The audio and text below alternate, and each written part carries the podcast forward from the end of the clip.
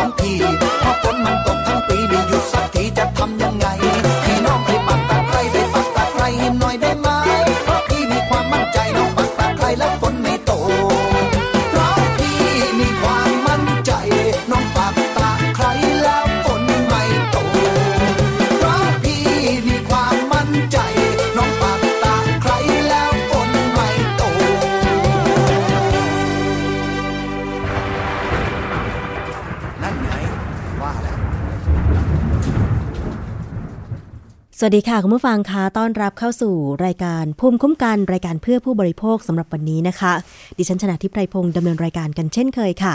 รับฟังจากวิทยุไทย PBS ก็คือ www.thaipbsradio.com นะคะ และฟังได้จากวิทยุชุมชนที่เชื่อมโยงสัญญาณอยู่ในขณะนี้ค่ะ ไม่ว่าจะเป็นวิทยุชุมชนคนหนองย่าไซจังหวัดสุพรรณบุรี FM 107.5เมกะเฮิรตซ์วิทยุชุมชนปฐมสาครจังหวัดสมุทรสาคร FM 106.25เมกะเฮิรตซ์วิทยุชุมชนคนเมืองลี้จังหวัดลำพูน FM 103.75เมกะเฮิรตซ์วิทยุชุมชน วัดโพธิ์บัลลังก์จังหวัดราชบุรีค่ะ FM 103.75เมกะเฮิรตซ์วิทยุชุมชนเทศบาลทุ่งหัวช้างจังหวัดลำพูนนะคะ FM 106.25เมกะเฮิรตซ์และวิทยุชุมชนคนเขาวงจังหวัดกาฬสินธุ์ FM 89.5เมกะเฮิรตซ์ค่ะประเด็นที่เราจะพูดคุยกันในวันนี้นะคะ สืบเนื่องมาจากการที่มูลนิธิเพื่อผู้บริโภคค่ะ โดยคุณสารีอองสมหวังเลขาธิการมูลนิธิเพื่อผู้บริโภค และ คุณโสพลหนูรัตน์นักวิชาการด้านกฎหมายของมูลนิธินะคะ ได้มีการถแถลงผ่าน Facebook Live ค่ะ เกี่ยวกับกรณีที่สำนักงานคณะกรรมการคุ้มครองผู้บริโภคค่ะ ได้เตรียมออกประกาศว่าด้วยการกำหนดลักษณะหรือประเภทคดีที่สมาคมหรือมูลนิธิ มีสิทธิ์ในการดำเนินคดีเกี่ยวกับการละเมิดสิทธิผู้บริโภคพศซึ่งทั้งสองท่านก็บอกว่าดูสาระสำคัญของประกาศที่สคบออกมา และ ได้เชิญให้ตัวแทนของมูลนิธิเพื่อผู้บริโภคและประชาชนเนี่ยนะคะ เข้าร่วมรับฟังและแสดงความคิดเห็นแล้วเนี่ย มีความกังวลในหลาย ๆ ประเด็นเกี่ยวกับร่างประกาศทั้งสองฉบับนี้นะคะ แต่ว่าความเป็นมาเป็นไป เกี่ยวกับเรื่องของการจัดทำร่างประกาศ ว่าด้วยการกำหนดลักษณะหรือประเภทคดีที่สมาคมหรือมูลนิธิมีสิทธิ์ ในการดำเนินคดีเกี่ยวกับการละเมิด สิทธิผู้บริโภคพศเป็นมาอย่างไรนะคะไปฟังเสียงของคุณสารีอองสมหวังเลขาธิการ มูลนิธิเพื่อผู้บริโภคค่ะสคบเนี่ยจะมีเวทีรับฟังความคิดเห็นเรื่องการออกอันแรกเนี่ยเขาเรียกว่าประกาศนะฮะประกาศของคณะกรรมการคุ้มครองผู้บริโภคว่าด้วยการกำหนดลักษณะหรือประเภทคดี ที่สมาคมหรือมูลนิธิมีสิทธิ์ในการดำเนินคดี ก็คืออันนี้เป็นประกาศจำไว้ก่อนนะคะ อันที่สองเนี่ยก็เป็นระเบียบของคณะกรรมการคุ้มครองผู้บริโภคว่าด้วยเรื่องการดำเนินการของสมาคม หรือมูลที่ที่เกี่ยวข้องกับการฟ้องคดีและการใช้สิทธิและอำนาจฟ้องของสมาคมและมูลที่มันเป็นไปเป็นมายังไงเรียนขออนุญาตคุณสมพลว่าเดี๋ยวขออนุญาตคุยก่อนนิดนึงนะคะว่า คือกฎหมายคุ้มครองผู้บริโภคเนี่ยให้อำนาจ มูลนิธิหรือสมาคมนะคะว่าโดยที่ไปเขียนไว้ว่าสมาคมและมูลที่ที่มีวัตถุประสงค์ในการคุ้มครองผู้บริโภค หรือต่อต้านการแข่งขันอันไม่เป็นธรรมทางการค้า และข้อบังคับของสมาคมและมูลที่ดังกล่าวในส่วนที่เกี่ยวกับคณะกรรมการสมาชิก และวิธีการดำเนินงานของสมาคมและมูลนิธิเนี่ยเป็นไปตามเงื่อนไขที่กำหนดในกฎกระทรวง และสมาคมและมูลที่อาจยื่นให้คณะกรรมการรับรอง เพื่อให้สมาคมและมูลที่นั้นมีอำนาจฟ้องตามมาตรา 41 นะคะ ซึ่งมาตรา 41 บอกว่าไงบ้าง มาตรา 41 บอกว่าในการดำเนินคดีเกี่ยวกับการละเมิดสิทธิของผู้บริโภค ซึ่งอันนี้เกี่ยวข้องกับท่านผู้ชมโดยตรงนะคะ ให้สมาคมหรือมูลที่ที่คณะกรรมการรับรองตามมาตรา 40 มีสิทธิฟ้องคดีแพ่งและคดีอาญาและดำเนินกระบวน พิจารณาใด ๆ ในคดีเพื่อคุ้มครองผู้บริโภคที่เป็นประโยชน์ต่อผู้บริโภคโดยส่วนรวม ตามลักษณะหรือประเภทคดีที่คณะกรรมการประกาศกำหนดได้ และให้มีอำนาจฟ้องเรียกทรัพย์สิน และค่าเสียหายแทนผู้บริโภคได้นะคะ ซึ่งอันเนี้ยก็กำหนดไว้ในมาตรา 41 แต่ว่ามูลที่และสมาคมเนี่ยต้องไปอาจจะเรียกว่าขอให้ สำนักงานคณะกรรมการคุ้มครองผู้บริโภครับรอง เพราะนั้นก็ต้องมีระเบียบมาว่ามูลที่และสมาคมที่จะรับรองเนี่ยหน้าตาจะต้องเป็นยังไงนะคะ แล้วก็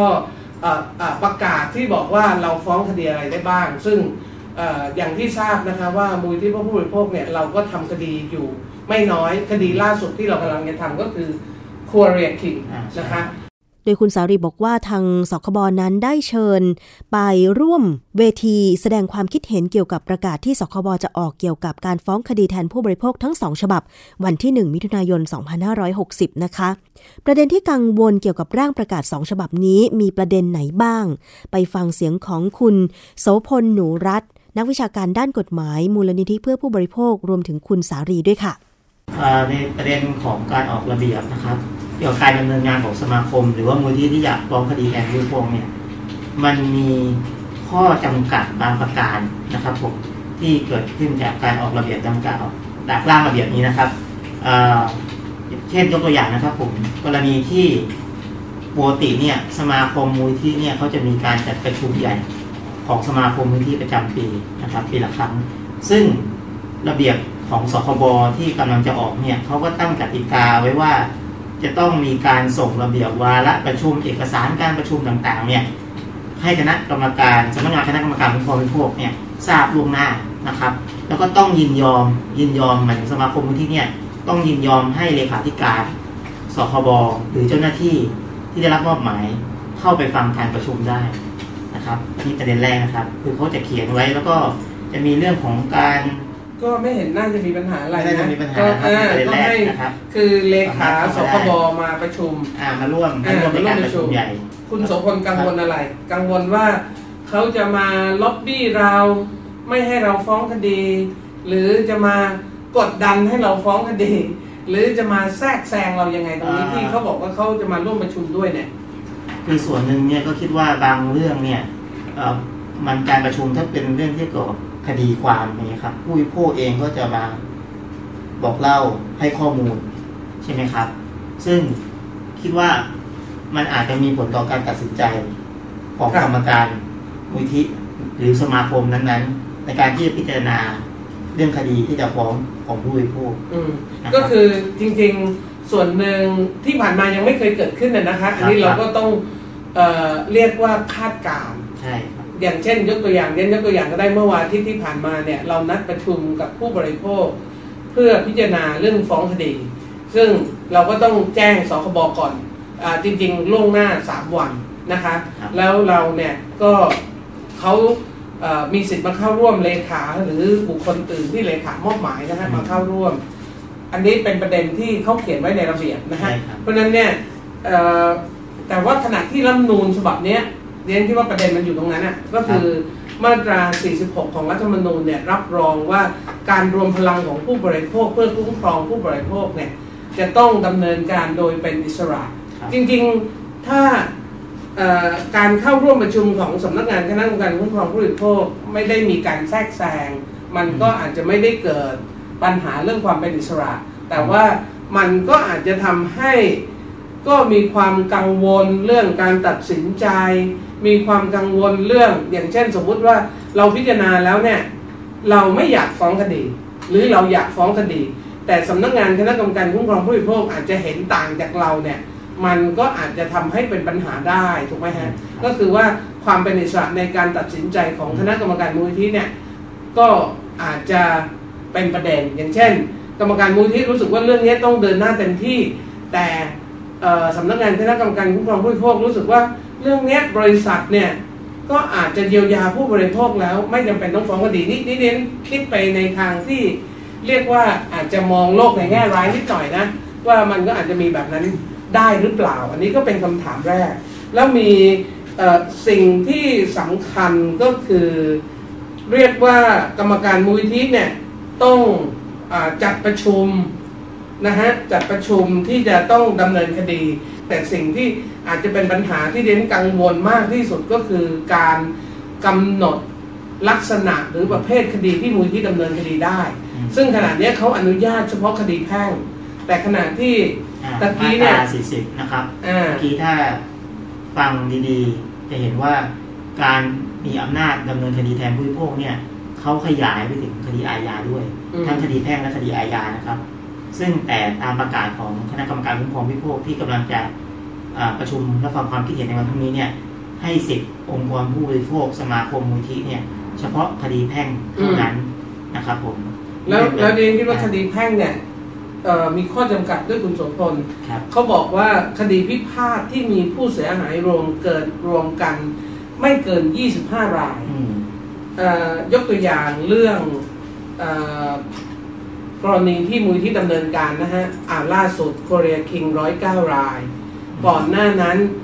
Pearly ที่ใช้สารเคมีเอ้ยใช้ครีมขาวทาตัวแล้วปรากฏว่าตัวลายเนี่ยอ่าก็ 45 ราย หรือโทรศัพท์ของคุณโสมพลกี่รายนะที่จะฟ้องคดีแบบกลุ่มเนี่ยสองร้อยกว่าคนครับ200กว่าคนรวม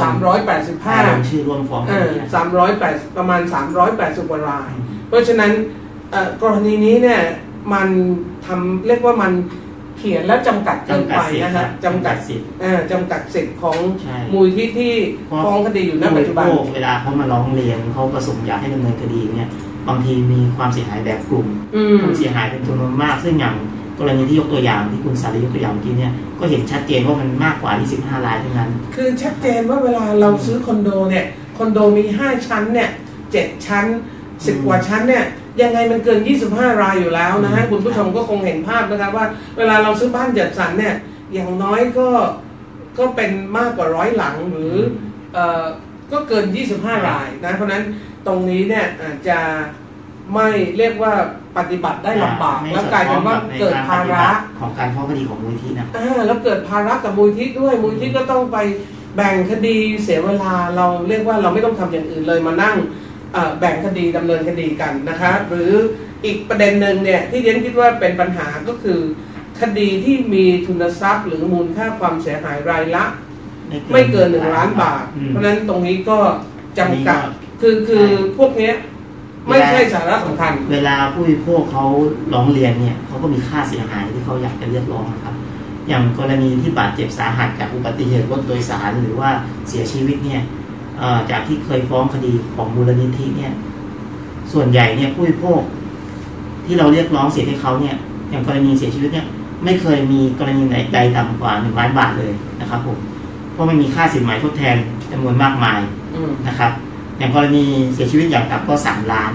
บาดเจ็บสาหัสก็สองล้านขึ้นไป อันนี้ก็ทำไม่ได้แล้วใช่นี่เป็นทุนทรัพย์หมายถึงว่าทุนที่เขาจะเรียกร้องอืมในการดำเนินในการฟ้องเรียกค่าเสียหายอืมนะครับ คดีพิพาทเนี่ย ต้องไม่เกิน 25 ราย ซึ่งอันนี้ถ้าเราดูจากบทเรียนการฟ้องคดีของมูลที่เนี่ยก็จะเห็นว่ามีปัญหานะคะ อย่างเช่นไม่ว่าจะในอดีตที่เราฟ้องกรณีสัมพันธ์ประกันภัย ก็มีคนร้องเรียน คือเรียกว่ามีผู้เสียหายจำนวนมาก หลายร้อยราย แล้วก็จริงๆ การรวมกลุ่มกันฟ้องเนี่ยมันน่าจะเป็นโอกาสที่จะทำคดีเพื่อเพื่อสาธารณะมากขึ้น หรือคัวเรคิงเนี่ยก็ร้อยเก้ารายโทรศัพท์เนี่ยก็ เรียกว่าหลายร้อยคน หรือแม้กระทั่งกลุ่มคนที่ใช้เครื่องสำอางยี่ห้อเดียวกันอะไรเงี้ยนะฮะเพราะนั้นความเสียหายของบุคคลเนี่ยมันมากกว่า 25 รายแน่นอนนะฮะเพราะนั้นเรียนก็คิดว่าประเด็นเนี้ยไม่ควรจะจำกัดและรวมทั้งเรื่องค่าเสียหายด้วย เพราะว่าไม่น่าจะเป็นหลักในการที่จะทำให้ผู้บริโภคได้รับการเยียวยานะคะจริงๆสำนักงานคณะกรรมการคุ้มครองผู้บริโภคควรจะมีข้อหนึ่งเลยที่บอกว่า การทำเรื่องเนี้ยจะสนับสนุนมูลที่สนับสนุนอืมสมาคมใช่ครับยังไงใช่นะแต่เนี่ยกลับไม่เขียนเรื่องสนับสนุนเลยนะคุณสมพลใช่ครับไม่เนาะมีครับว่าอย่างเช่นจะช่วยเราในเรื่องการฟ้องคดียังไง จะสนับสนุนเราในเรื่องการฟ้องคดียังไงหนึ่งคดีที่เราทำเนี่ยจะจ่ายค่าทนายให้กับอืมทนายซึ่งเป็นทนายอาสายังไงอะไรเงี้ยนะฮะกลับไม่มีระเบียบในเรื่องเหล่านั้นเลยนะคะมีแต่สิ่งที่จะ บังคับว่าเราจะต้องทำแบบโน้น บังคับว่าเราจะทำแบบนี้ไม่ได้ หรือห้ามทำนู่นเอ่อห้ามทำนู่นห้ามทำนี่แล้วก็ที่สำคัญเนี่ยก็เขียนน้อยกว่าที่ให้อำนาจไว้ในกฎหมายนะคะ จะเห็นได้ว่าก็มีหลายประเด็นด้วยกันนะคะ เกี่ยวกับทั้งเรื่องของการฟ้องคดี แทนผู้บริโภคนะคะ ไม่ว่าจะเป็นการจำกัดการฟ้องไม่เกิน 25 คน ส่วนการจำกัดการฟ้องคดีแบบกลุ่มและจำกัด ให้ฟ้องได้เฉพาะคดีแพ่ง จะมีอุปสรรคอย่างไรต่อการดำเนินการของมูลนิธิบ้าง ไปฟังเสียงของคุณโสพล นักวิชาการด้านกฎหมายและคุณสารีอีกครั้งหนึ่งค่ะ กรณีที่ผู้บริโภคเขาประสงค์จะฟ้องคดีเนี่ยส่วนหนึ่งก็คือเป็นเรื่องของการรวมตัวกันของผู้บริโภคให้เกิดพลังนะครับดังนั้นถ้าเกิดจะไปเขียนจำกัดว่าคดีนี้ฟ้องห้ามเกิน 25 คนเนี่ยผมรู้สึกว่ารัฐธรรมนูญเขาก็เขียนชัดนะครับว่าผู้บริโภครวมตัวกันให้เกิดพลังในการคุ้มครองพิทักษ์สิทธินะครับตามมาตรา 46 ของรัฐธรรมนูญ ดังนั้นเนี่ยในส่วนเนี้ยผมคิดว่าไม่ควรจะไปจำกัดสิทธิ์การร้องเรียนการฟ้องคดีด้วยจำนวนผู้เสียหายหรืออะไรก็ตามนะครับ อีกอย่างหนึงก็คือว่าผู้บริโภคเนี่ยมีสิทธิได้รับการชดเชยเยียวยาที่เป็นธรรมอืมดังนั้นเนี่ยการจะไปกำหนดมูลค่าทุนทรัพย์เขาว่าไม่เกินหนึ่งล้านบาทเนี่ยผมถือว่าเป็นการละเมิดสิทธิผู้บริโภคนะครับ แล้วก็จำกัดสิทธิผู้บริโภคด้วย ดังนั้นเนี่ยไอ้ส่วนนี้ก็ควรที่จะปรับแก้ไขนะครับ ผมเพื่อคุ้มครองประโยชน์ของผู้บริโภค โดยภาพรวมทุกคนนะครับผมรวมถึงคดีต่างๆ เนี่ยหากจะเขียนประเภทคดีเนี่ยไม่ควรจะไปเขียนรายละเอียด อะไรให้มันเยอะนะครับ ว่าคดีแบบไหนบ้าง ควรเขียนเฉพาะคดีที่ห้ามฟ้องนะครับ เพื่อความสั้นกระชัดแล้วก็เปิดกว้างสำหรับอนาคตว่าเกิดมีคดีแบบรูปแบบใหม่เกิดขึ้นเนี่ยที่เป็นปัญหาผู้บริโภคจากการใช้สินค้าบริการซื้อสินค้าต่างๆเนี่ยเขาก็ได้มีช่องทางนะครับ กฎหมายเราต้องเขียนให้มันเปิดกว้างให้คนได้ใช้ นะครับ ให้องค์กรผู้บริโภคได้ฟ้องคดีนะครับ ไม่ใช่เขียนในทางจำกัดสิทธิ์เขานะครับผมคือเรียนมีประเด็นสุดท้ายที่จะทิ้งท้ายไว้ก็คือว่าขณะเนี้ยมูลที่เพื่อผู้บริโภคเนี่ยเราไม่ได้ทำเฉพาะคดีแพ่งแต่เราทำคดีปกครองอืมอย่างเช่นเราฟ้องการแปลงสภาพการไฟฟ้า เราฟ้องการแปลงสภาพของปตทการปิโตรเลียมเนี่ยนะฮะหรือล่าสุดที่เราเพิ่งชนะคดีไปก็คือคดีโทเวซึ่งเป็นคดีทางปกครอง แต่ว่า การจำกัดในส่วนนี้เนี่ยจะส่งผลกระทบต่อคดีปกครองของเราไหม แต่หลายนักกฎหมายหลายคนก็บอกว่าไม่กระทบแต่ว่าพรุ่งนี้ยังไงเราไปฟังให้ชัดเจนแล้วเราอาจจะมาเล่านะฮะให้กับคุณผู้ชมทางบ้านที่ดู Facebook ไลฟ์ของมือที่ผู้บริโภคอีกทีนะคะว่า เอ๊ะ การที่ให้เฉพาะคดีแพ่งและจำกัดผู้บริโภคที่เสียหายจำกัด มูลค่าของคดีเนี่ยอันนี้ไม่เป็นประโยชน์กับผู้บริโภคแน่นอน แล้วก็ที่สำคัญเนี่ยการเขียนเฉพาะคดีแพ่งเนี่ยจะเป็นอุปสรรคต่อการฟ้องคดีปกครองของมูลที่เพื่อผู้บริโภคหรือเปล่านะคะนั่นคือความกังวลในส่วนของคนทำงาน ด้านผู้บริโภคอย่างมูลนิธิเพื่อผู้บริโภคนะคะ ไม่ว่าจะเป็นประเด็นเกี่ยวกับการจำกัดการฟ้องแบบกลุ่ม มูลค่าการฟ้องจำกัดให้ฟ้องได้เฉพาะคดีแพ่งนะคะซึ่งอย่างที่คุณสารีบอกอะค่ะว่า ที่ผ่านมาเนี่ยมูลนิธิได้ดำเนินคดีแทนผู้บริโภคมากมายนะคะ ไม่ว่าจะเป็นคดีทางการแพทย์ กรณีเสียชีวิตจากการรักษาพยาบาล ซึ่งก็ได้เรียกค่าเสียหายในคดีไม่น้อยกว่า 5 ล้านบาท หรือคดีอุบัติเหตุรถโดยสารสาธารณะ กรณีเสียชีวิตค่าความเสียหายที่ฟ้องส่วนใหญ่จำนวนไม่น้อยกว่า 2 ล้านบาท แล้วก็ยังมีคดีอื่น ๆ อีก เช่น คดีผิดสัญญา ประกันชีวิตและประกันภัย คดีเรียกค่าเสียหายจากสถานเสริมความงาม คดีผิดสัญญาบัตรเครดิต คดีเรียกค่าเสียหายจากกรณีผู้บริโภค ได้รับความเสียหายจากสินค้าที่ไม่ปลอดภัย และคดีผิดสัญญาเช่าซื้อประเภท รถยนต์ชำรุดบกพร่องเป็นต้นนะคะ ทางด้านอาจารย์ภัยสารลิ้มสถิต ศูนย์กฎหมายสุขภาพและจริยศาสตร์ คณะนิติศาสตร์ มหาวิทยาลัยธรรมศาสตร์ก็ได้ให้ความเห็นว่า ร่างระเบียบประกาศของสคบเรื่องการฟ้องคดีแทนผู้บริโภค 1. ระเบียบคณะกรรมการคุ้มครองผู้บริโภค ว่าด้วยการดำเนินการของสมาคมหรือมูลนิธิ เกี่ยวกับการฟ้องคดี และการใช้สิทธิและอำนาจการฟ้องของสมาคมหรือมูลนิธิพศจุดๆมีเนื้อหาเกินอำนาจตามที่บัญญัติไว้ในมาตรา 42 คือในหมวดหนึ่งของระบบนี้ ควรบัญญัติไว้ในกฎกระทรวงตามมาตรา 40 หมวด 2 ข้อ 7 และข้อ 8 มีเนื้อหาที่แทรกแซงการทำงานของมูลนิธิสมาคมจนเกินสมควรอย่างเช่น การแจ้งให้สคบทราบภายใน 3 วัน หรือให้สคบร่วมประชุมด้วย ทั้งทั้งที่เป็นสิทธิ์ของผู้บริโภค ที่จะเลือกให้ข้อมูล สมาคมฟ้องร้องแทนตนได้นอกจากนี้นะคะ การกำหนดประเภทคดีก็แคบมากจนจำกัดสิทธิผู้บริโภคค่ะ อาจารย์ไพศาลบอกว่า ตามประกาศคณะกรรมการคุ้มครองผู้บริโภคว่าด้วยการกำหนดลักษณะ หรือประเภทคดี ที่สมาคมหรือมูลนิธิมีสิทธิ์ในการดำเนินคดี เกี่ยวกับการละเมิดสิทธิผู้บริโภคพศจุดๆข้อ 4จำกัดสิทธิของสมาคมหรือมูลนิธิโดยไม่มีเหตุผล จนกลายเป็นอุปสรรคในการ ใช้สิทธิในกระบวนการยุติธรรมของประชาชน น่าจะขัดรัฐธรรมนูญค่ะ เรื่องสิทธิผู้บริโภคมาตรา 61 และมาตรา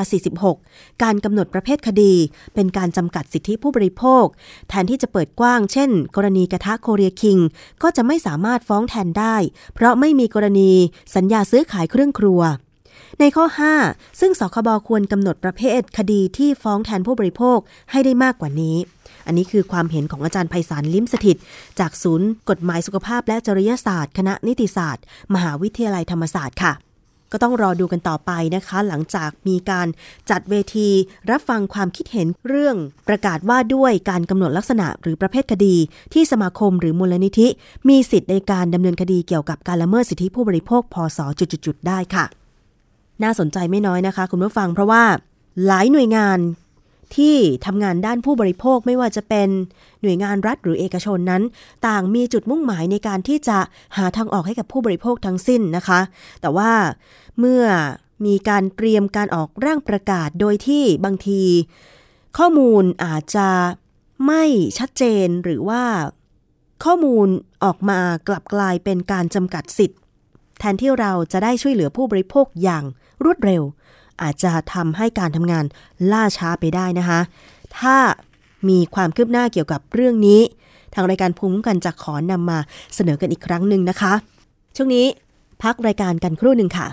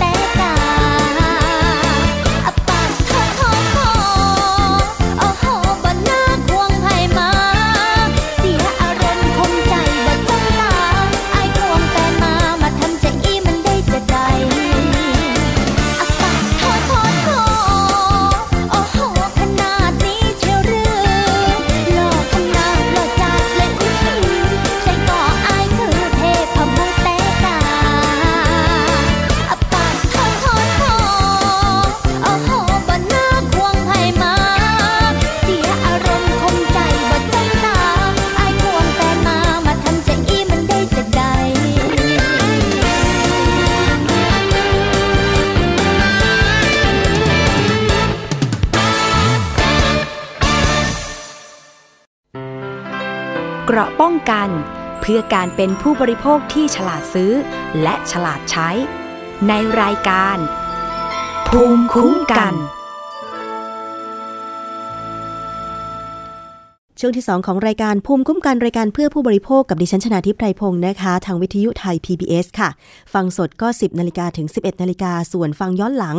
ได้ตลอดเวลาเลยนะคะ โดยเข้าไปที่เว็บไซต์ www.thaipbsradio.com เข้าไปเลือกที่กลุ่มรายการนะคะ แล้วก็เลือกรายการภูมิคุ้มกัน หลังจากนั้นก็สามารถฟังที่หน้าเว็บไซต์ หรือว่าจะดาวน์โหลดมาเก็บไว้ฟังก็ได้ค่ะ มาถึงข่าวของขอสอมกกันบ้างนะคะผู้ฟัง ขอสอมกเปิดเส้นทางเดินรถใหม่ค่ะ สาย S1 ท่าอากาศยานสุวรรณภูมิถึงสนามหลวง ทางด่วนเริ่ม 1 มิถุนายน 2560 ค่ะ องค์การขนส่งมวลชนกรุงเทพนะคะ เปิดเส้นทางเดินรถใหม่สาย S1 เพื่อเป็นทางเลือกให้กับผู้โดยสารได้มีความสะดวก แล้วก็เพิ่มทางเลือกให้กับ ประชาชนในการใช้บริการเพิ่มมากขึ้น โดยมีอัตราค่าโดยสาร 60 บาทตลอดเส้นทางนะคะ นายสมศักดิ์ห่มม่วง กรรมการบริหารกิจการองค์การ รักษาการในตำแหน่งผู้อำนวยการองค์การขนส่งมวลชนกรุงเทพค่ะบอกว่า ปัจจุบันนั้นท่าอากาศยานสุวรรณภูมิ มีปริมาณผู้โดยสารและก็นักท่องเที่ยวทั้งชาวไทยและชาวต่างประเทศ ใช้บริการเป็นจำนวนมากค่ะขอสมกจึงได้เปิดเส้นทางการเดินรถสาย S1 จากท่าอากาศยานสุวรรณภูมิถึงสนามหลวงโดยใช้ทางด่วนค่ะ เริ่มวิ่ง 1 มิถุนายน 2560 ตั้งแต่เวลา 6 นาฬิกาถึง 20 นาฬิกานะคะ โดยจัดรถให้บริการ 60 เที่ยวต่อวัน ผู้ใช้บริการสามารถขึ้นรถโดยสาร ในท่าอากาศยานสุวรรณภูมิได้ ที่บริเวณอาคารผู้โดยสารขาเข้า ชั้น 1 ประตู 7 โดยจะมีเที่ยวไปก็คือเริ่มต้นที่สนามบินสุวรรณภูมิวิ่งไปตามเส้นทางมอเตอร์เวย์หรือกรุงเทพชนบุรีสายใหม่ ไปทางด่วนศรีรัฐค่ะ ลงทางด่วนยมราช ไป ถนนหลานหลวง สะพานขาว แยกหลานหลวง แยกผ่านฟ้า ถนนราชดำเนินกลาง อนุสาวรีย์ประชาธิปไตย แยกคอกบัว ถนนตะนาว ถนน 30 ห้าง ถนนพระสุเมน แยกบางลำพู ถนนจักรพงศ์วัชนะสงคราม ปากทางถนนเข้าสาร ถนนเจ้าฟ้าลอดใต้สะพานพระปิ่นเกล้า ถนนราชินี สนามหลวง สิ้นสุดที่สนามหลวงก็คือท่ารถอนุสาวรีย์ทหารอาสานะคะ ส่วนเที่ยวกลับค่ะจะเริ่มต้นจากสนามหลวงก็คือท่าอนุสาวรีย์ทหารอาสาไปโรงละครแห่งชาติ ไปถนนราชินี ลอดใต้สะพานพระปิ่นเกล้า ถนนพระอาทิตย์ป้อมพระสุเมน ถนนพระสุเมน แยกบางลำพู ถนนจักรพงศ์วัชนะสงคราม ปากทางถนนเข้าสาร ถนนราชดำเนินกลาง กองสลากเดิม แยกคอกวัว อนุสาวรีย์ประชาธิปไตยแล้วก็กลับเส้นทางเดิม นะคะ หากใครต้องการสอบถามข้อมูลเพิ่มเติม หรือสอบถามเส้นทางเดินรถ และแนะนำบริการสามารถเข้าไปที่ Facebook ของขอสอมกก็คือ bmta at bmta.co.th นะคะ เว็บไซต์ก็คือ www.bmta.co.th เช่นกันค่ะ หรือจะโทรไปได้นะคะที่ call center ของขอสอมกตอนนี้หมายเลขโทรศัพท์นะคะ 1348 1348 ทุกวันตั้งแต่ตี5ถึง 22 นาฬิกาค่ะ ไปที่เรื่องต่อไปค่ะ เรื่องนี้มีการแชร์ภาพกันในโซเชียลมีเดียหรือ Facebook กันมาหลายวันแล้วนะคะ ก็คือภาพที่ส่งต่อกันมา มีถุงนม อัดเม็ด คล้ายๆกับของโครงการส่วนพระองค์สวนจิรดาค่ะ แล้วก็ส่งต่อกันมาว่าประเทศจีนทำนมอัดเม็ด เป็นโครงการส่วนพระองค์ แล้วก็ปลอมวางขายในจีน มีส่วนคล้ายกับผลิตภัณฑ์ของไทย ที่คนจีนนิยมซื้อค่ะ ขณะนี้กรมทรัพย์สินทางปัญญากำลังตรวจสอบเรื่องนี้อยู่ แต่ระหว่างที่ยังไม่มีคำตอบว่าเป็นนมอัดเม็ดปลอม หรือเลียนแบบไทยหรือไม่ รองนายกรัฐมนตรีของไทยกลับบอกว่า การที่จีนปลอมแปลงสินค้าก็ไม่ใช่เรื่องน่าหนักใจอะไร ไปติดตามเรื่องนี้นะคะ จากคุณพัทราพรตั้นงามผู้สื่อข่าวไทย PBS ค่ะ รูปลักษณ์ของผลิตภัณฑ์ทั้งโลโก้มเมล็ดนมอัดเม็ด และด้านหลังซองที่มีข้อความภาษาไทยทำให้คนซื้อเข้าใจได้ว่า เป็นสินค้าที่มาจากประเทศไทย แม้มีวางขายอยู่ในห้างและร้านค้าในประเทศจีน ในชื่อว่านมน้ำเหลือง หรือนมน้ำเหลืองภาพเหล่านี้เจ้าของเพจ Facebook อายจงเป็นผู้เผยแพร่ ซึ่งเขาอาศัยอยู่ในประเทศจีนประมาณ 6 ปี โดยตั้งข้อสังเกตว่าภาษาจีนที่ระบุไว้ในเว็บขายสินค้าออนไลน์ชื่อดังของจีน บอกว่านำเข้าจากประเทศไทย ถ้าเป็นสินค้านำเข้าไม่ว่าจะไทยหรือประเทศอื่น ที่เมืองจีนถ้าอย่างถูกต้องนะครับเขาเขาจะนำเข้าเข้ามา แล้วถ้าไอตัวนำเข้ามาถ้าเป็นเป็นแบบเวอร์ชัน original เลยที่เป็นภาษาของประเทศนั้นเขาจะมีการทำฉลากที่เป็นของจีนภาษาจีนมาแปะก็เหมือนของบ้านเราครับถ้าเรานำเข้าอะไรเข้ามา เราก็จะมีฉลากของไทยมาแปะทับ เพื่อให้รู้ว่าเรานำเข้ามา แต่อันเนี้ยมันเหมือนแบบมันแปลกๆมากเลยอะนำเข้าจากไทยอย.ก็ไม่มีคำว่า product of Thailand ก็ไม่มี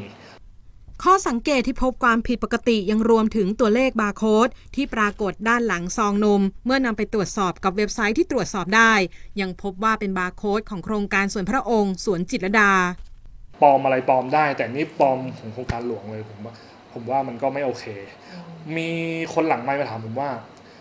ได้ตรวจสอบดีแล้วหรือยังเขาอาจจะให้โครงการหลวงทำ OEM หรือว่าจ้างโครงการหลวงผลิตหรือเปล่า ผมว่าเป็นไปได้ยากมากหรือเป็นไปไม่ได้เลยดีกว่าครับ เพราะว่าถ้าสมมติว่าให้ในไทยเราผลิตจริง ๆเขาคงไม่ปล่อยให้ซองมันมั่วๆอย่างนั้นใช่อธิบดีกรมทรัพย์สินทางปัญญาเปิดเผยกับไทย PBS ว่าได้ประสานไปยังกรมทรัพย์สินทางปัญญาของประเทศจีนแล้ว เพื่อให้ตรวจสอบว่าเป็นสินค้าปลอมแปลงลิขสิทธิ์หรือไม่ ถ้าจำเป็นเราก็จะประสานสำนักงานทรัพย์สินปัญญาของจีนด้วยนะฮะที่จะช่วยช่วยให้คำอธิบายหรือหรือจะช่วยแก้ไขปัญหาให้เรานะครับคือตอนนี้นี่ก็อยู่ระหว่างที่จะให้ให้ที่ปักกิ่งดูข้อได้จริง ขณะที่รองนายกรัฐมนตรีให้ความเห็นว่า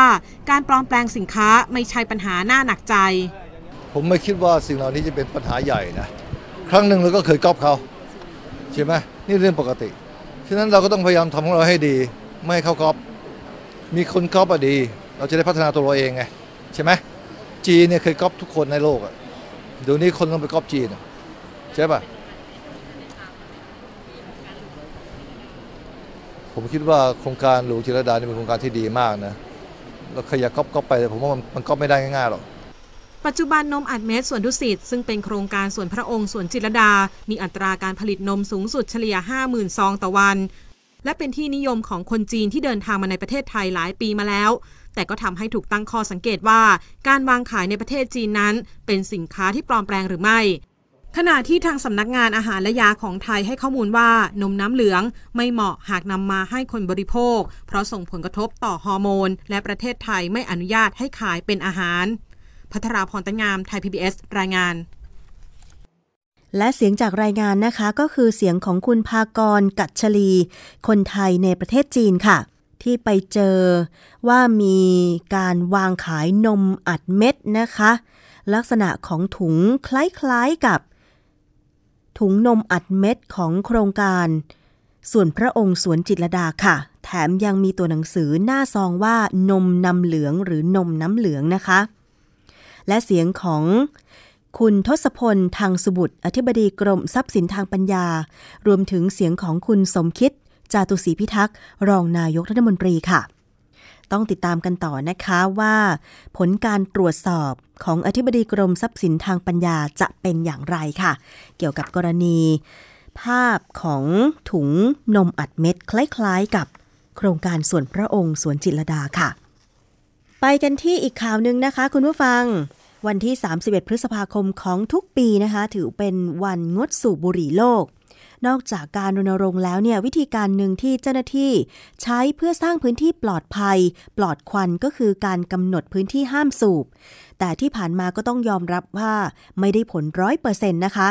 ที่โรงพยาบาลสุราษฎร์ธานีค่ะ ตำรวจจับผู้ฝ่าฝืนสูบบุหรี่ในเขตโรงพยาบาล เพื่อกระตุ้นจิตสำนึกประชาชน ต้องงดสูบบุหรี่ในโรงพยาบาลค่ะ ซึ่งเจ้าหน้าที่ของโรงพยาบาลสุราษฎร์ธานีแล้วก็ตำรวจนะคะ ได้จับประชาชนที่ใช้บริเวณพุ่มไม้แล้วก็สถานที่ต่างๆ ของโรงพยาบาล เป็นสถานที่สูบบุหรี่ เนื่องจากฝ่าฝืนพระราชบัญญัติคุ้มครองผู้ไม่สูบบุหรี่ และให้โรงพยาบาลเป็นเขตปลอดบุหรี่ค่ะโดยสามารถจับผู้กระทำผิดได้มากถึง 10 คน ก่อนจะนำตัวเปรียบเทียบปรับคนละไม่เกิน 2,000 บาท หรือให้ทำความสะอาดบริเวณโรงพยาบาล แทนการเสียค่าปรับค่ะ นายแพทย์ประกอบลือชาเกียรติศักดิ์รองผู้อำนวยการโรงพยาบาลสุราษฎร์ธานีบอกว่า โครงการจับปรับผู้ฝ่าฝืนสูบบุหรี่ในสถานที่โรงพยาบาล ก็เพื่อต้องการให้ผู้สูบบุหรี่ตระหนักถึงอันตรายจากควันบุหรี่ และลดจำนวนผู้สูบบุหรี่ให้น้อยลง เนื่องในวันงดสูบบุหรี่โลก 31 พฤษภาคมของทุกปีค่ะ เนื่องจากพบนักสูบหน้าใหม่เพิ่มขึ้นปีละ 200,000 ถึง300,000 คน และมีคนไทยเสียชีวิตจากการสูบบุหรี่ เฉลี่ยวันละ 142 คน ส่วนผู้ที่ต้องการเลิกสูบบุหรี่นะคะ โรงพยาบาลก็จะมีทีมแพทย์ให้คำแนะนำด้วยขณะที่มัสยิดหลายแห่งในสงขลา ก็มีการรณรงค์ให้ชาวมุสลิม งดสูบบุหรี่ในมัสยิด และให้ผู้สูบบุหรี่ใช้เดือนถือศีลอด หรือเดือนรอมฎอนเป็นจุดเริ่มต้นของการเลิกสูบบุหรี่ค่ะ ให้กำลังใจผู้ที่คิดจะเลิกสูบบุหรี่กันด้วยนะคะ เพราะว่ามันเป็นสิ่งที่อันตรายต่อทั้งสุขภาพของคนสูบและผู้คนรอบข้างด้วยนะคะ มาดูกันอีกเรื่องหนึ่งค่ะ เรื่องของการกินยา คุณผู้ฟังหลายครั้งมีการนำเสนอไป แต่ว่าครั้งนี้จะขอนำมา ย้ำเตือนคุณผู้ฟังอีกครั้งหนึ่งนะคะ ถ้าคิดจะกินยากับเครื่องดื่มอะไรก็ตาม ต้องคิดให้ดีค่ะ เพราะว่ามันอาจจะมีผลกับประสิทธิภาพของยาก็ได้นะคะ ถ้าคิดจะกินยากับเครื่องดื่มดังต่อไปนี้ต้องเลิกคิดแล้วก็ไม่ควรทำเป็นอย่างยิ่งค่ะ เพราะว่ากินปุ๊บเตรียมรับอันตรายปั๊บนะคะห้าเครื่องดื่มที่ควรห่างกับการกินยาก็คือ 1. น้ำผลไม้ค่ะ อย่างเช่นน้ำส้มนะคะ ใครที่คิดว่าเป็นนางเอกต้องดื่มน้ำส้ม ก็คิดได้นะคะ แต่ถ้าเมื่อใดก็ตามที่จะกินน้ำส้มกับยา ควรจะเลิกคิดค่ะ เพราะว่าจะทำให้ดูดซึมตัวยาได้ไม่ดีนะคะ ยกเว้นยาบางชนิดที่ฉลากยาหรือว่าเอกสารกำกับยาระบุว่า ควรรับประทานพร้อมกับน้ำผลไม้ ถ้าไม่มีฉลากระบุแบบนี้ก็ไม่ควรกินยากับน้ำส้ม หรือน้ำผลไม้เด็ดขาดเลยนะคะ เครื่องดื่มที่สองที่ควรงดดื่มกับยาก็คือน้ำอัดลมซ่าๆเย็นๆค่ะ แบบนี้กินพร้อมยาอาจจะกัดกระเพาะได้ แถมมีผลกับการดูดซึมตัวยาด้วย รวมถึงเครื่องดื่มแอลกอฮอล์ค่ะ ก็ไม่ควรดื่มกับยานะคะ ถ้าไม่อยากให้ตับพังอย่าดื่มเครื่องดื่มแอลกอฮอล์พร้อมกับยาเด็ดขาด อีกชนิดหนึ่งค่ะ ที่ไม่ควรดื่มกับยานั่นก็คือนม เป็นเครื่องดื่มที่ดูน่าจะไม่มีอะไร แต่ก็ไม่ใช่เลยค่ะ เพราะว่าแคลเซียมในนมจะทำให้ดูดซึมตัวยาปฏิชีวนะได้แย่ลง และอีกชนิดหนึ่งที่ไม่ควรดื่มกับยาก็คือชาค่ะคุณผู้ฟัง ถ้าดื่มชากับยาจะทำให้ใจสั่นเอาได้นะคะ ซ้ำจะรุนแรงมากขึ้นในบางรายอีกด้วย เพราะฉะนั้น 5 เครื่องดื่มที่ไม่ควรดื่มกับยาก็คือ น้ำผลไม้ ยกเว้นว่าจะมีฉลากยาหรือเอกสารกำกับยาระบุไว้ว่าควร ดื่มน้ำผลไม้พร้อมกับยา แต่ถ้าไม่มีก็ไม่ควรดื่ม 2. น้ำอัดลม 3. เครื่องดื่มแอลกอฮอล์ 4. นมและ 5. ชา ไม่ควรดื่มกับยานะคะ อันนี้เตือนกันไว้ค่ะด้วยความปรารถนาดีจากรายการภูมิคุ้มกันค่ะ มาถึงช่วงท้ายของรายการภูมิคุ้มกันวันนี้นะคะ ก็หวังว่าสิ่งที่ดิฉันนำมาเสนอจะเป็นประโยชน์กับคุณผู้ฟังค่ะ ไม่ว่าจะรับฟังทางหน้าเว็บไซต์ www.thaipbsradio.com หรือว่าจะฟังผ่านสถานีวิทยุชุมชน ที่เชื่อมโยงสัญญาณนะคะ ถ้าต้องการให้ทีมงานของเราไปเสาะหาข้อมูลเรื่องอะไร มานำเสนอก็ยินดีนะคะ เข้าไปกดถูกใจที่ Facebook ของเราด้วย ก็คือ facebook.com/thaipbsradiofan หรือค้นหาง่ายๆนะคะ พิมพ์คำว่า วิทยุไทย PBS นะคะ ก็จะปรากฏทั้งเว็บไซต์แล้วก็ Facebook ของวิทยุไทย PBS เท่านี้เองค่ะ กดถูกใจแล้วก็ส่งข้อมูลข้อความอะไรต่างๆ ถึงทีมงานของเราได้เลยนะคะ และถ้ามีสถานีวิทยุไหนที่ต้องการจะเชื่อมโยงสัญญาณรายการของเราอีกยินดีเป็นอย่างยิ่งค่ะ เข้าไปหน้าเว็บไซต์ดาวน์โหลดแบบฟอร์มเชื่อมโยงสัญญาณนะคะ กรอกแบบฟอร์มส่งมาที่อีเมล radio at thaipbs.or.th ค่ะ แล้วหลังจากนั้นก็ลิงก์สัญญาณหรือเชื่อมโยงสัญญาณของเราได้ฟรีเลยไม่เสียค่าใช้จ่ายนะคะ เพราะว่าวิทยุไทย PBS เป็นสื่อสาธารณะที่ ให้คุณได้เชื่อมโยงได้ฟรีนะคะ แล้วก็ต้องการกระจายข้อมูลข่าวสารที่เป็นประโยชน์ไปสู่พี่น้องประชาชนนั่นเองค่ะ มาต่อกันที่เรื่องของการไปใช้บริการร้านอาหารค่ะ ตอนนี้เวลาคุณจะนัดเพื่อนทานข้าวเนี่ยนะคะก็มักจะมีการหาข้อมูลกันก่อนว่าร้านโน้นร้านนี้อร่อย ร้านนี้ถูกร้านนี้ดีนะร้านนี้จัดโปรโมชั่นใช่ไหมคะ แต่ทีนี้คุณเคยลองมาดูข้อมูลกันไหมคะว่า จริง ๆ แล้วที่ร้านอาหารต่างๆ จัดโปรโมชั่นนั้นถูกและดีจริงหรือเปล่านะคะ อันนี้ก็มีข้อมูลมาจากนิตยสาร ฉลาดซื้อที่มาชวนให้คิดค่ะคุณผู้ฟัง เขาบอกว่าร้านอาหารส่วนใหญ่มักมีการจัดเซตหรือว่าชุดอาหารพร้อมโปรโมชั่นต่างๆ เพื่อแสดงให้ผู้บริโภคเห็นว่า ถ้าซื้อเป็นเซตจะได้มีความคุ้มค่ากว่าการสั่งอาหารทีละรายการ แต่มันก็เป็น มันจะเป็นอย่างนั้นจริงหรือไม่ เราลองไปดูเหตุการณ์ที่เกิดขึ้นกับผู้ร้องเรียนรายหนึ่งดูนะคะ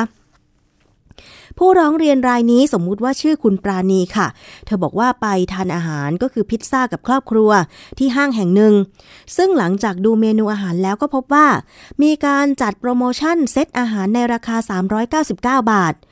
คุณปราณีจึงสั่งเมนูนี้มาทาน นะคะ แต่ภายหลังค่ะเธอได้ตรวจสอบราคาอาหารแต่ละรายการในเซตดังกล่าว จึงพบว่าราคาเซตกลับมีราคาแพงกว่าการซื้อแยกแต่ละรายการซะอีก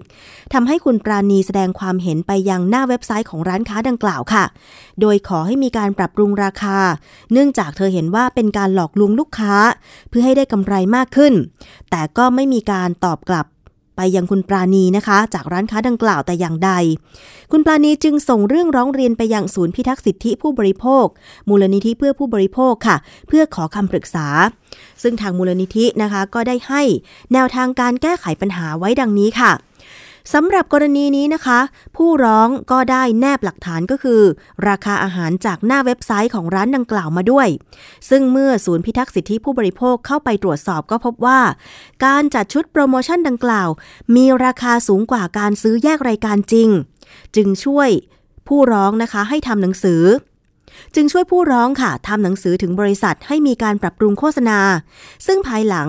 พบว่าทางบริษัทได้นำรายการเซตอาหารดังกล่าวออกจากเมนูไปแล้วค่ะ จึงขอฝากย้ำเตือนผู้บริโภคนะคะ ให้มีการเปรียบเทียบราคาเซตอาหารกับการสั่งแยก แต่ละรายการก่อนตัดสินใจ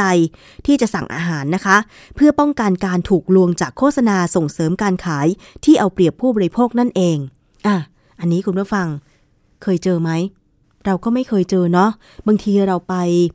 นั่งบนโต๊ะอาหารปุ๊บนะคะพนักงานก็จะมาแนะนำบอกว่า คุณลูกค้าคะ ช่วงนี้มีโปรโมชั่น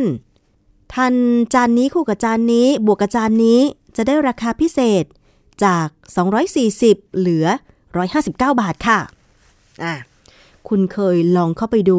เมนูแยกจานไหมว่ามันราคาลดกันจริงหรือเปล่า คือ 3 รายการนี้มันบวกกันได้ 240 จริงหรือเปล่า นะคะเออเนาะมันก็น่าคิดนะ ทีหลังเนะ่ยดิฉันก็จะพยายามเช็คราคาดู เพราะไม่อย่างนั้นแล้วอาจจะแบบเสียรู้ร้านแบบนี้ก็ได้นะคะ คือราคาเซตอะโปรโมชั่นอะมันควรจะถูกกว่าราคาแยกรายการขายถูกไหม ใช่ไหมคะ เพราะว่าเขาจูงใจอยากจะให้เราทานเซตของเขานี่ มันต้องถูกกว่า ถึงแม้ว่ามันจะจานเล็กลงกว่าเดิมก็ตาม เนาะอะทีหลังก็ตรวจสอบด้วยนะคะ แต่ว่าถ้าใครไปเจอปัญหาแบบเดียวคุณปราณีเนี่ย ก็สามารถที่จะร้องเรียนไปยังหน่วยงานที่เกี่ยวข้องได้นะ อย่าลืมถ่ายรูป ทั้งเมนูอาหารเซตราคาโปรโมชั่นอะไรต่างๆนะคะไว้เพื่อเป็นหลักฐานด้วย คือต่อเดี๋ยวนี้ร้านอาหารต่างๆ ก็มักจะมีหน้าเว็บไซต์ของตัวเอง หรือ Facebook ของตัวเองด้วย เพื่อเป็นช่องทางการประชาสัมพันธ์ เพิ่มยอดขายนะคะ แต่ว่าช่องทางเหล่านี้ก็จะสามารถให้ผู้บริโภคหรือลูกค้าของร้านเนี่ยเข้าไปแสดงความคิดเห็น เข้าไปสอบถามรายละเอียดต่างๆ ได้ด้วย ก็สามารถใช้ช่องทาง Facebook ของร้านค้า เว็บไซต์ของร้านค้าเข้าไปก่อน ซึ่งถ้าไม่ได้รับการตอบกลับก็ใช้ช่องทางการร้องเรียน เช่น ร้องเรียนไปที่มูลนิธิเพื่อผู้บริโภค ที่สคบนะคะหรือกรมการค้าภายในกระทรวงพาณิชย์ก็ได้ กรมการค้าภายในเนี่ยเขาจะมีหน้าที่ในการดูแลเรื่องคุณภาพของสินค้าและ ราคาสินค้าเป็นหลักเลยทีเดียวนะคะ อีกเรื่องหนึ่งค่ะเรื่องของการเปลี่ยนหรือคืนสินค้าที่ชำรุดบกพร่อง ถ้าหากว่าเราไปซื้อสินค้าใดๆก็ตามมาใช้ แล้วพบว่ามันเกิดชำรุดบกพร่อง และต้องการจะเปลี่ยนสินค้าดังกล่าว สามารถทำยังไงได้บ้าง หลายคนอาจจะเคยทำมาแล้ว แต่ว่าก็ ขอบอกเป็นข้อมูลย้ำอีกครั้งหนึ่งก็แล้วกันเพราะบางคนไม่กล้าที่จะเปลี่ยนสินค้า กลัวว่าทางร้านค้าจะไม่รับเปลี่ยนหรือคืน หรือแม้แต่กลัวว่าร้านค้าจะด่าเอานะคะคุณสมหมายค่ะไปซื้อกาต้มน้ำไฟฟ้าจากห้างสรรพสินค้าแห่งหนึ่งมาใช้งาน ซึ่งโฆษณาว่ารับประกันการใช้งาน 1 ปี แต่ว่าหลังจากใช้งานไปได้ประมาณ 3 เดือนก็พบว่า มีความชำรุดบกพร่องกับสายปลั๊กไฟของกาต้มน้ำขึ้น โดยเขาพบว่าปลั๊กของกา น้ำละลาย ทำให้ปลั๊กสามตาที่ต่อพ่วงเอาไว้เสียหายด้วยเช่นกันนะคะ คุณสมหมายจึงโทรศัพท์ไปยังเบอร์พิเศษเลข 4 หลักของบริษัทดังกล่าว ซึ่งโฆษณาว่าโทรฟรี 24 ชั่วโมง เพื่อแจ้งปัญหา แต่กลับพบว่าต้องเสียเงินค่าโทรศัพท์ฟรีๆและไม่ได้รับการช่วยเหลืออย่างที่คิดไว้ เพราะพนักงานระบุเพียงว่าให้ส่งกาต้มน้ำดังกล่าวไปยังศูนย์บริการที่จังหวัดสมุทรสาคร และไม่สามารถยืนยันได้ว่า จะมีการเปลี่ยนหรือซ่อมให้ใหม่อย่างไรบ้าง เมื่อเหตุการณ์เป็นเช่นนี้นะคะ คุณสมหมายจึงได้ส่งเรื่องไปที่ศูนย์พิทักษ์สิทธิผู้บริโภคเพื่อขอคำแนะนำค่ะ ซึ่งทางศูนย์ก็ได้ให้คำแนะนำนะคะ โดยได้ขอเอกสารผู้ร้องเพิ่มเติมก็คือ รูปถ่ายสินค้า ใบรับประกันสินค้า และใบเสร็จรับเงิน แต่ทางผู้ร้องแจ้งกลับมาว่า ใบรับประกันและใบเสร็จรับเงินฉบับจริง ได้สูญหายไปแล้ว เหลือเพียงรูปถ่าย ใบเสร็จสินค้า ซึ่งทางห้างสรรพสินค้าไม่สามารถออกใบเสร็จรับเงินให้ใหม่ได้ เนื่องจากระยะเวลาในการซื้อเกิน 3 เดือนแล้ว อย่างไรก็ตามค่ะ ทางศูนย์ก็ได้ช่วยเหลือผู้ร้องด้วยการแนบหลักฐานทั้งหมดที่ผู้ร้องส่ง เป็นหนังสือร้องเรียนไปยังบริษัทผู้ผลิต เพื่อขอให้มีการเยียวยาความเสียหายที่เกิดขึ้น ซึ่งภายหลังทางบริษัทก็ได้เข้ามาเจรจาไกล่เกลี่ย และเสนอเปลี่ยนกาต้มน้ำรวมทั้งปลั๊กสามตาที่เสียหายให้ใหม่ด้วย พร้อมแจ้งว่าหากเกิดความเสียหายขึ้นอีก ทางบริษัทยินยอมชดใช้ค่าเสียหาย เท่ากับราคาสินค้าให้กับผู้ร้อง ด้านผู้ร้องก็ยินดีที่จะรับข้อเสนอดังกล่าว และขอยุติเรื่องร้องเรียน นี่เป็นอีกหนึ่งช่องทางของผู้บริโภคนะคะ เมื่อซื้อสินค้าแล้วชำรุดบกพร่อง โดยเฉพาะสายไฟละลายเนี่ยอันตรายมากๆนะคะ แล้ว 3 เดือนที่ซื้อไปเนี่ยยังอยู่ในระยะเวลารับประกัน 1 ปี เพราะฉะนั้นใช้สิทธิ์ของคุณเถอะค่ะ ถ้าร้องไปที่ผู้ขายไม่ได้นะคะ ก็ส่งเรื่องให้มูลนิธิเพื่อผู้บริโภค ร้องไปยังบริษัทผู้ผลิตก็ได้ค่ะ แล้วถ้าทางบริษัทผู้ผลิตเนี่ยเขามีความรับผิดชอบ เขาก็จะมาเจรจาไกล่เกลี่ยชดเชยความเสียหาย ไม่ว่าจะเป็นการเปลี่ยนกาให้ใหม่ หรือถ้ามีคำรับประกันนะคะว่าถ้าเกิดความเสียหายอีกก็จะ